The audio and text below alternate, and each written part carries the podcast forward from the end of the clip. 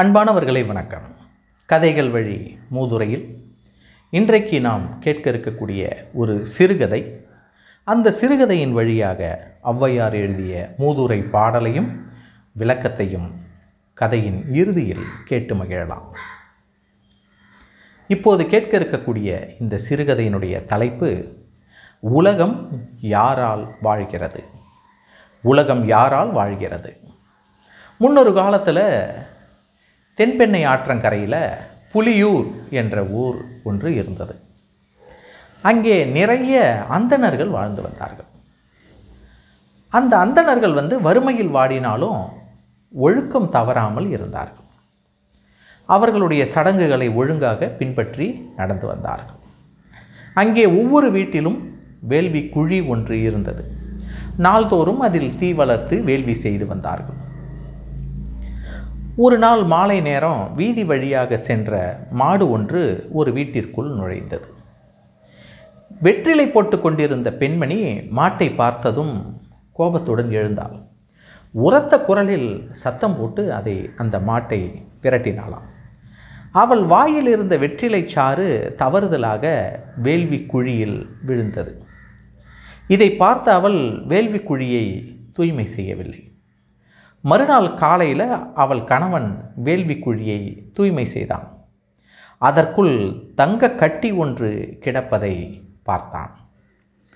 வியப்படைந்த அவன் மனைவியிடம், வேள்வி குழிக்குள் தங்க கட்டி கிடைக்கிறது, இது எப்படி இங்கே வந்தது என்று கேட்டான். அவளும் நடந்ததை சொன்னாள். அதிர்ச்சி அடைந்தவன், புனிதமான வேள்வி குழியை எச்சில் படுத்தி விட்டாயே, இந்த பாவத்தை எப்படி போக்கப் போகிறேன் என்று புலம்பினாள். வறுமையில் வாடக்கூடிய நமக்கு இறைவனே தங்கக்கட்டியை தந்துள்ளார், பாவம் புண்ணியம் என்று புலம்புவதை முதல்ல நிறுத்துங்க என்று அதட்டினாள் அவள். தன் பேச்சு எடுபடாது என்பதை அறிந்த அந்தணர் அமைதியானார். அதற்கு பிறகு நாள்தோறும் அவள் வேள்வி குழிக்குள் எச்சிலை துப்பினாள். தங்கக்கட்டி கிடைத்து கொண்டே இருந்தது. அந்த ஊரில் இருந்த மற்ற பெண்களும் இது மாதிரியான ஒரு செய்தியை கேட்டறிந்தார்கள். அவர்களும் வெற்றிலை எச்சிலை வேள்வி குழிக்குள் துப்பினார்கள். அவர்களும் தங்கக்கட்டியை பெற்றார்கள். சுப்பம்மா என்பவளுக்கும் இந்த செய்தி தெரிந்தது. கணவனிடம் அவள் மற்றவர்களைப் போல நாமும் தங்கக்கட்டி பெற்றால் என்ன என்று கேட்டாள். அப்படி செல்வம் பெறுவது பாவம், அந்த பாவத்தை நீ செய்யக்கூடாது என்று கண்டிப்புடன் சொன்னானாம் அந்த அந்தணன். மற்றவர்கள் வளமாக வாழும்போது நாம் ஏன் வறுமையில் வாட வேண்டும்? என்னையும் அவர்களை போல செய்ய அனுமதியுங்கள், இல்லையேல் நாம் இந்த ஊரை விட்டு சென்று விடுவோம் என்றாள் அவள். அதற்குள் அவன் ஒப்புக்கொள்ளவில்லை. நாளுக்கு நாள் அவள் நச்சரிப்பு அதிகமாகி கொண்டே இருந்தது. அதை தாங்க முடியாத அவன், நாம் இந்த ஊரை விட்டு சென்று விடுவோம் என்றான். அங்கிருந்து புறப்பட்ட இருவரும் அந்த ஊரினுடைய எல்லையை அடைந்தார்கள். அப்போது திடீரென ஓசை கேட்டு திரும்பி பார்த்தாள் அவள். திகுதிகுவென்று தீப்பிடித்து ஊரே எரிந்து கொண்டிருந்தது.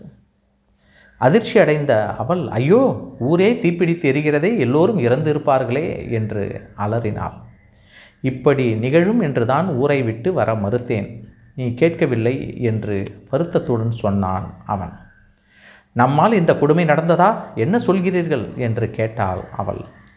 ஊரில் பேராசை இல்லாமல் வாழ்ந்தவர்கள் நாம் மட்டும்தான். இந்த ஊரில் பேராசையை படாமல் வாழ்ந்தவர்கள் நாம் தான். அதனால் மற்றவர்களும் தங்கள் பேராசையை வெளிப்படுத்தாமல் இருந்தார்கள். நாம் அங்கிருந்து வந்ததும் எல்லோரும் பேராசை கொண்டார்கள். மற்றவர் செல்வராக இருப்பதை அவர்களால் தாங்க முடியவில்லை. இதனால் ஒவ்வொருவரும் மற்றவர் வீட்டிற்கு தீ வைத்தார்கள். இதனால் எல்லோருமே அழிந்து போனார்கள் என்று நடந்ததை விளக்கினான் அந்த அந்தணன். இப்போது இந்த மூதுரை பாடலை கேட்கலாமா? நெல்லுக்கு இறைத்த நீர் வாய்க்கால் வழியோடி புல்லுக்கும் ஆங்கே பொசியுமாம் தொல்லுலகில் நல்லார் ஒருவர் உளரேல் அவர் பொருட்டு எல்லோர்க்கும் பெய்யும் மழை. நெல்லுக்கு இறைத்த நீர் வாய்க்கால் வழியோடி புல்லுக்கும் ஆங்கே பொசியுமாம் தொல்லுலகில் நல்லார் ஒருவர் உளரேல் அவர் பொருட்டு எல்லோர்க்கும் பெய்யும் மழை.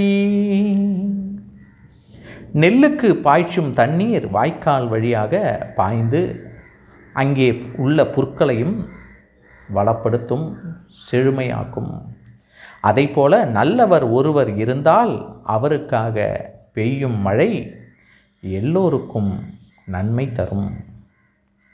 நெல்லுக்கு இறைத்த நீர் வாய்க்கால் வழியோடி புல்லுக்கும் ஆங்கே பொசியுமாம் தொல் உலகில் நல்லார் ஒருவர் உளரேல் அவர் பொருட்டு எல்லோர்க்கும் பெய்யும் மழை. நன்றி.